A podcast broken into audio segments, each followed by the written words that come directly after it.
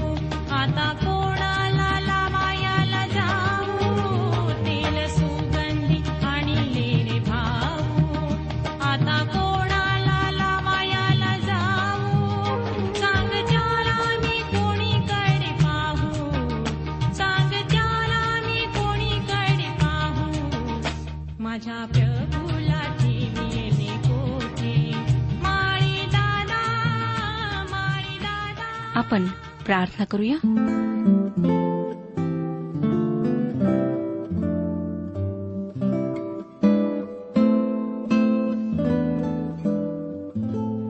हे आमच्या पवित्र जिवंत परमेश्वर पित्या तुझी उपासना करण्याकरिता आम्ही तुझ्या समक्ष आलो आहोत.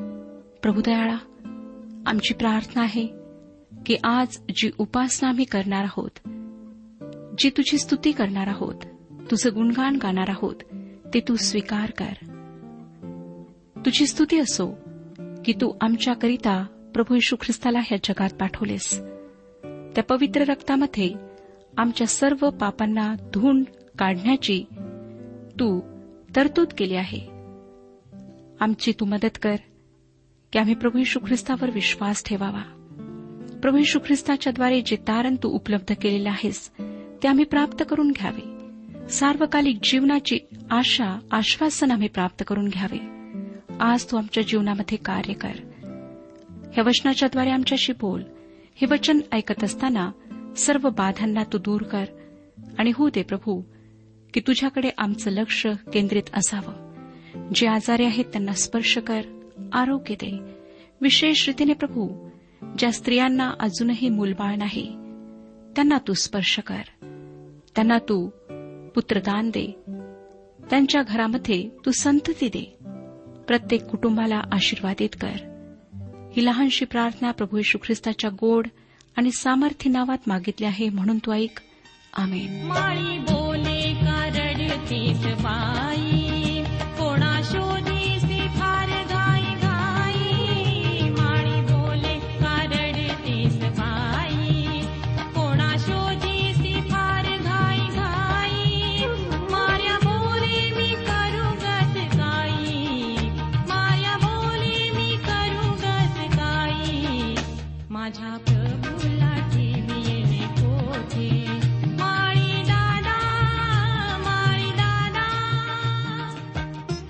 श्रोत्यानो ह्या दिवसांमध्ये आम्ही नवीन करारातील पौलाचे करिंदकरास पहिले पत्र ह्याचं अध्ययन करीत आहोत. पंधराव्या अध्यायाच्या पस्तीस वचनांपर्यंत आम्ही अध्ययन संपवले आहे. आम्ही पाहत आहोत श्रोत्यानो की पुनरुत्थानाविषयी पॉल कशाप्रकारे सांगत आहे.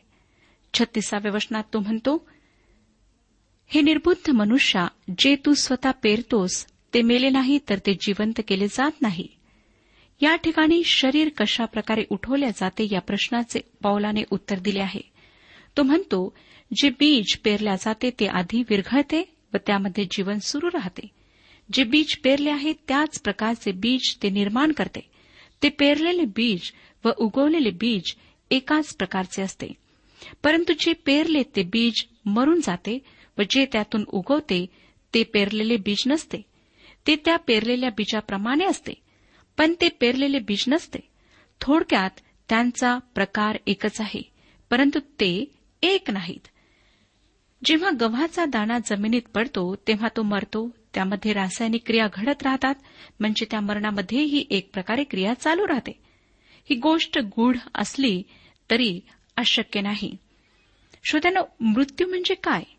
मृत्यू म्हणजे वेगळे होणे विभक्त होणे. मृत्यू म्हणजे आत्मा किंवा व्यक्तिमत्व यांचा शेवट होणे नाही. आत्मा किंवा व्यक्तिमत्व मरत नाहीत. तुम्ही जर देवाचे पुत्र किंवा कन्या असाल तर तुमच्यातले खरे तुम्ही मृत्यूनंतर देवाजवळ राहण्यासाठी जाता. शरीर मात्र नाश पावते.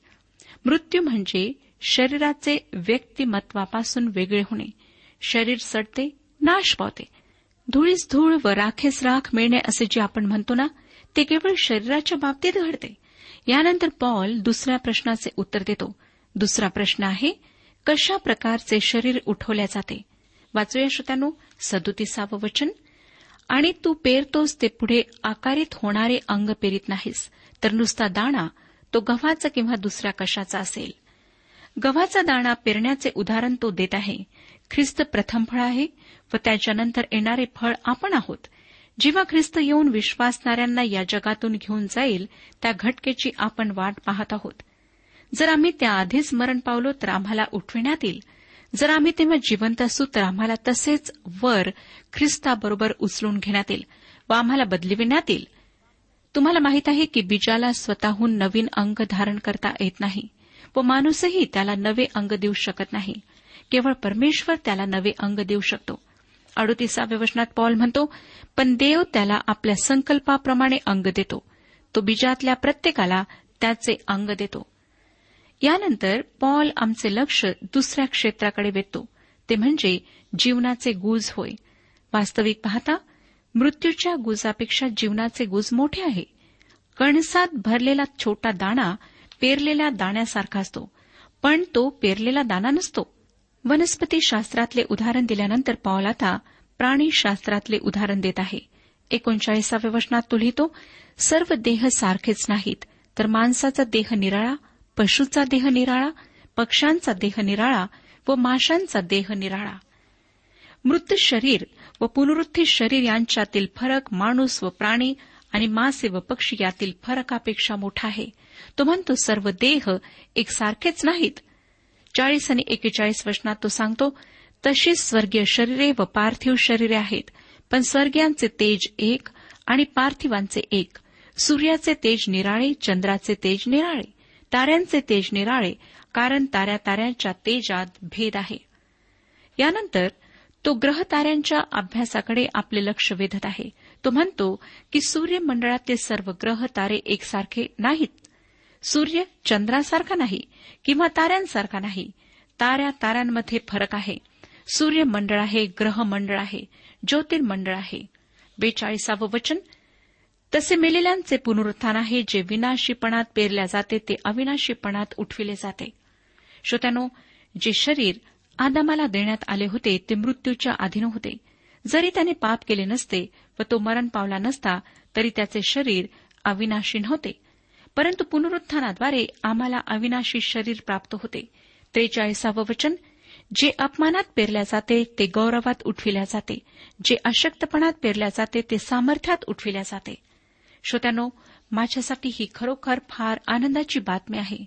मला ठाऊक आहे की तारुण्य थोडा काळ टिकणारे आहे. सौंदर्य क्षणभंकूर आहे आणि मानवी देह नाशवंत आहे. परंतु माझ्या मृत्यूनंतर मला गौरवी शरीर प्राप्त होईल ते गौरवी सौंदर्य व सामर्थ्य प्राप्त होईल जे सदा सर्व काळ टिकेल आता मला त्वचेवर येणाऱ्या सुरकुत्यांची काळजी नाही माझ्या सरणाऱ्या आयुष्याची खंत नाही कारण येशू ख्रिस्तावरच्या माझ्या विश्वासामुळे मला पुनरुत्थानाची खात्री आहे. त्यामुळेच मला पुनरुत्थानानंतर गौरवी शरीर मिळणार याची खात्री आहे. देवाचे वचन मला माणसाच्या वचनापेक्षा कितीतरी अधिक विश्वासार्ह वाटते. म्हणूनच करिंदकराच्या पहिल्या पत्रातील या अत्यंत महत्त्वाच्या म्हणजे पंधराव्या अध्यामुळे माझा विश्वास अधिक दृढ झाला आहे. पॉल चौवेचाळीसाव्या वचनात म्हणतो प्राणमय शरीर असे पेरले जाते आध्यात्मिक शरीर असे उठविले जाते. जर प्राणमय शरीर असेल तर आध्यात्मिक शरीरही आहे. मला खात्री आहे की आज तुमच्यासाठी सुद्धा ही आनंदाची बातमी असणार. ख्रिस्ताने वधस्तंभावरच्या यातनामय मृत्यूला पत्करले. यासाठी की त्यावर विश्वास ठेवणाऱ्यांच्या पापांचे प्रायश्चित केल्या जावे. ख्रिस्तामुळे व ख्रिस्तामध्ये आम्हाला पाप क्षमा प्राप्त होते. परंतु त्यासोबत ख्रिस्ताच्या पुनरुत्थानामध्ये आमचेही पुनरुत्थान आहे व त्या पुनरुत्थानासोबत आमचे नाशवंत शरीर नष्ट होऊन त्याऐवजी गौरवी शरीर आम्हाला प्राप्त होते. एक दंतकथा अशी सांगतात की एकदा एका मठवासियाला ख्रिस्ताच्या मस्तकावर घालण्यात आलेला काट्यांचा मुकुट सापडला. त्याने तो आपल्या उपासनेच्या ठिकाणी मंदिरात उत्तम शुक्रवारच्या दिवशी आणला. तो त्याने वेदीवर नेऊन ठेवला. तो मुकुट खरोखर क्रूर रक्ताने माखलेला ओबडधोबड असा होता. जेव्हा लोक उपासनेकरिता मंदिरात आले तेव्हा त्यांनी त्या कुरूप मुकुटाकडे नजर टाकली. पण लगेच त्यांनी आपली नजर दुसरीकडे वळवली कारण तो मुकुट खरोखर किळसवाणा होता. मानवाच्या हृदयातली सर्व किळसवाणी घाण त्या मुकुटामध्ये प्रतिबिंबित झाली होती. आणि ज्या मानसिक व शारीरिक यातनांमधून ख्रिस्ताला जावे लागले त्याचे तो मुकुट एक तंतोतंत प्रतीक होता. त्यानंतर पुनरुत्थानाच्या सणाच्या दिवशी सकाळीच तो मठवासीय संत मंदिरात घाईघाईने गेला. त्याला तेथून ते पाप दुःख व मृत्यू यांचे प्रतीक काढून टाकायचे होते. पुनरुत्थानाच्या त्या गौरवी सणाच्या सकाळी तो वेदीवरचा काट्यांचा मुकुट तिथे शोधला नसता हे त्याला माहीत होते. परंतु त्याने मंदिराचा दरवाजा उघडताच अत्यंत मधुर सुगंधाने त्याला आश्चर्यचकित केले. सर्वात प्रथम त्याची नजर त्या सूर्यकिरणावर पडली जो मंदिराच्या शोभिवंत काचेतून थेट वेदीवरच्या त्या मुकुटावर पडला होता. जणू काही त्या ठिकाणावर सूर्यकिरणांनी आपले लक्ष केंद्रित केले होते. त्या मठवासियाने आपली नजर त्या ठिकाणाकडे लावली. त्याच्या त्वरित लक्षात आले की त्या वळवलेल्या काट्यांच्या फांद्यांमध्ये जादूमय रूपांतर झाले होते. तो संपूर्ण मुकुट अतिशय दुर्मिळ सौंदर्याच्या दिमागदार गुलाब पुष्पांनी बहरला होता आणि त्याचा मंद मधुर सुवास सर्वत्र दरवळत होता. वधस्तंभ व मृत्यूचे ते प्रतीक आता सौंदर्य व जीवन यांचे प्रतीक बनले होते. श्रोत्यानो ख्रिस्ताचे पुनरुत्थान व त्याच्याद्वारे आमचे पुनरुत्थान हे आमच्या कल्पनेच्या पलीकडचे सुंदर आणि मधुर असे सत्य आहे. आता पंचेचाळीसावं वचन वाचूया. त्याप्रमाणे असा शास्त्रलेख आहे की पहिला मनुष्य आदाम जिवंत प्राणी असा झाला. शेवटला आदाम जिवंत करणारा आत्मा असा झाला. पहिला माणूस आदाम जिवंत जीव होता. म्हणजे तो शारीरिक व मानसिक जीव होता. मूळ ग्रीक भाषेमध्ये त्याला सुकेन व झोसान असे म्हटले आहे. शेवटचा आदाम म्हणजे ख्रिस्त तो आत्मिक आहे. म्हणजे मूळ ग्रीक भाषेमध्ये न्यूमा असे त्याला म्हणण्यात आले आहे. पॉल पुढे सेहेचाळीस आणि सत्तेचाळीस वचनांमध्ये लिहितो तथापि जे आध्यात्मिक ते प्रथम नाही प्राणमय ते प्रथम मग जे आध्यात्मिक ते. पहिला मनुष्य भूमीतून म्हणजे मातीचा आहे दुसरा मनुष्य स्वर्गातून आहे. श्रोत्यानो पहिला माणूस मातीचा भूमीतून झालेला आहे परंतु दुसरा स्वर्गातून आला आहे. अठ्ठेचाळीस ते पन्नास वचने वाचूया. तो जसा मातीचा होता तसे जे मातीचे तेही आहेत आणि तो स्वर्गातला जसा आहे तसेच जे स्वर्गातले तेही आहेत. आणि जो मातीचा त्याचे प्रतिरूप जसे आपण धारण केले तसे जो स्वर्गातला त्याचेही प्रतिरूप धारण करू. बंधुजन हो मी असे म्हणतो की मांस व रक्त ह्यांना देवाच्या राज्याचे वतन मिळू शकत नाही आणि विनाशीपणाला अविनाशीपणाचे वतन मिळत नाही. आपण सर्व मातीतून आले आहोत. आम्ही आदामापासून आहोत व आमची स्थिती त्याच्यासारखीच आहे. परंतु ख्रिस्तावरच्या आमच्या विश्वासामुळे आमचे स्थान ख्रिस्तामध्ये आहे. आम्हाला त्याच्याशी जोडण्यात आले आहे. म्हणूनच आम्हाला आशा आहे. सर्व काळ टिकणाऱ्या शरीरामध्ये आमचे पुनरुत्थान होणार आहे आणि आपण सर्व काळ ख्रिस्ताबरोबर राहणार आहोत. हीच ती आशा आहे. आज आम्ही मातीचे आहोत परंतु आमची नजर त्या पुनरुत्थानाच्या दिवसाकडे लागली आहे ज्या दिवशी आम्ही आकाशातल्यांचे प्रतिरूप धारण करू. मांस आणि रक्त देवाच्या राज्याचे वतन पाहू शकत नाहीत. आमची मर्त्य शरीरे स्वर्गात जाणार नाही त्याचा मला खरोखर आनंद वाटतो. परमेश्वर या मर्त्य शरीराची ढागडुची करणार नाही. नासकेपणा अविनाशी स्वरूप धारण करू शकत नाही. आमचे मर्त्य शरीर जमिनीत बीजाप्रमाणे पुरल्या गेले पाहिजे. तरच त्यातून नवीन गौरवी शरीर निर्माण होईल जे आमच्या वस्तीसाठी मंडपाप्रमाणे बनेल. ते जुन्या शरीराशी समरूप असणार नाही तर त्यासारखे आत्मिक प्रतिरूपाचे असणार. श्रोत्यानो काही नास्तिक लोकांना विश्वासणाऱ्यांचा व परमेश्वराचा उपरोध करायला आवडतो. त्यांच्यापैकी अनेकांनी मरणानंतर आपली राख पॅसिफिक महासागरामध्ये टाकून द्यावी अशी इच्छा व्यक्त केली आणि त्याप्रमाणे करण्यात आले. परमेश्वर ही राख गोळा करू शकतो काय? किंवा त्याने तसे करून दाखवावे असे आव्हान त्यांनी दिले. आमचे शरीर मुख्यतः तीन गोष्टींनी बनलेले आहे. पाणी हायड्रोजन व प्राणवायू. या तीन गोष्टी आहेत. या गोष्टी एकत्र करून परमेश्वर आमचा देह पुन्हा निर्माण करू शकत नाही काय? कदाचित तो त्यासाठी दुसरे अणू वापरेल. पुनरुत्थानाची अशा प्रकारे कल्पना करणे म्हणजे निवळ मूर्खपणा आहे. परमेश्वराला समुद्रात पडलेले सर्व अणू एकत्र करता येणार नाहीत असे या नास्तिकांना वाटते. परंतु ज्या अर्थी परमेश्वराने शरीर बनवले त्या अर्थी तो दुसरे शरीर बनवू शकणार नाही काय? तो कबरेतून किंवा समुद्रातून कोठूनही तुमचे शरीर पुनरुत्थित करू शकतो. पवित्र शास्त्र आम्हाला सांगते की प्रभू परमेश्वराला सर्व काही शक्य आहे. प्रगटीकरणाच्या पुस्तकात याविषयी स्पष्ट माहिती दिली आहे. न्यायाच्या दिवसाच्या संदर्भात हे वचन प्रगटीकरणाचे पुस्तक विसावा अध्याय तेरावे वचन आम्हाला सांगते. तेव्हा समुद्राने आपल्यामधील मृत मनुष्यास बाहेर सोडले. मृत्यू व अधलोक यांनी आपल्यातील मृतास बाहेर सोडले. आणि ज्यांच्या त्यांच्या कृत्याप्रमाणे प्रत्येकाचा न्याय ठरविण्यात आला. श्रोत्यानो समुद्र तर परमेश्वराच्या हातचे कृत्य आहे. तो परमेश्वराच्या आज्ञेत असणारच. म्हणून समुद्रात जे गेले जे मेले त्यांना तो परमेश्वराच्या आज्ञेनुसार त्याला परत देईलच. परमेश्वराचे सामर्थ्य मानवी बुद्धी पलीकडचे आहे. त्याची कल्पना आपण आपल्या मर्यादित बुद्धीच्या सहाय्याने करू शकत नाही. सुरुवातीच्या मंडळीमध्ये उदयाला आलेले पहिले पाखंडी मत हे होते की शरीराचे पुनरुत्थान होत नाही. आपण या अध्यायामध्ये पॉलाने पुनरुत्थानाचे सत्य स्थापित केलेले पाहिले. त्याने त्या काळातल्या तीन तत्वज्ञानाच्या विरुद्ध आपले मत सादर केले. स्तोईकवाद किंवा ज्याला आपण सिद्ध प्रज्ञता म्हणू. त्यानुसार मरणानंतर आत्मा देवामध्ये विलीन होतो व व्यक्तिमत्वाचा नाश होतो. परंतु पॉल सांगतो की देह उठविला जाईल. इपिक्युरियन मताप्रमाणे मरणानंतर माणसाचे अस्तित्व शिल्लक राहत नाही. पॉल म्हणतो की येशू ख्रिस्ताला मरणातून उठवल्या गेले व आपली ही शरीरे मरणातून उठवल्या जातील. प्लेटोच्या मतानुसार आत्मा अमर आहे परंतु देहाचे पुनरुत्थान होऊ शकत नाही. त्याला उत्तर देऊन पॉल म्हणतो आमची दैहिक शरीरे आत्मिक शरीरामध्ये बदलून जातील. यानंतर आपण पुनरुत्थानाचे सामर्थ्य काय आहे ते पाहणार आहोत. एकावन्न वचन मी आपणाकरिता वाचत आहे. पहा मी तुम्हास एक रहस्य सांगतो. आपण सर्वच महानिद्रा घेणार नाही तरी आपण सर्वजण बदलून जाऊ.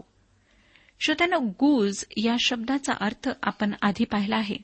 गुज म्हणजे जे जुन्या करारामध्ये प्रगट केल्या गेले नाही तर नवीन करारामध्ये प्रगट केलेले आहेत ते गुज. ते तुम्ही तुमच्या डोळ्यांनी कानांनी किंवा बुद्धीने समजून घेऊ शकत नाही.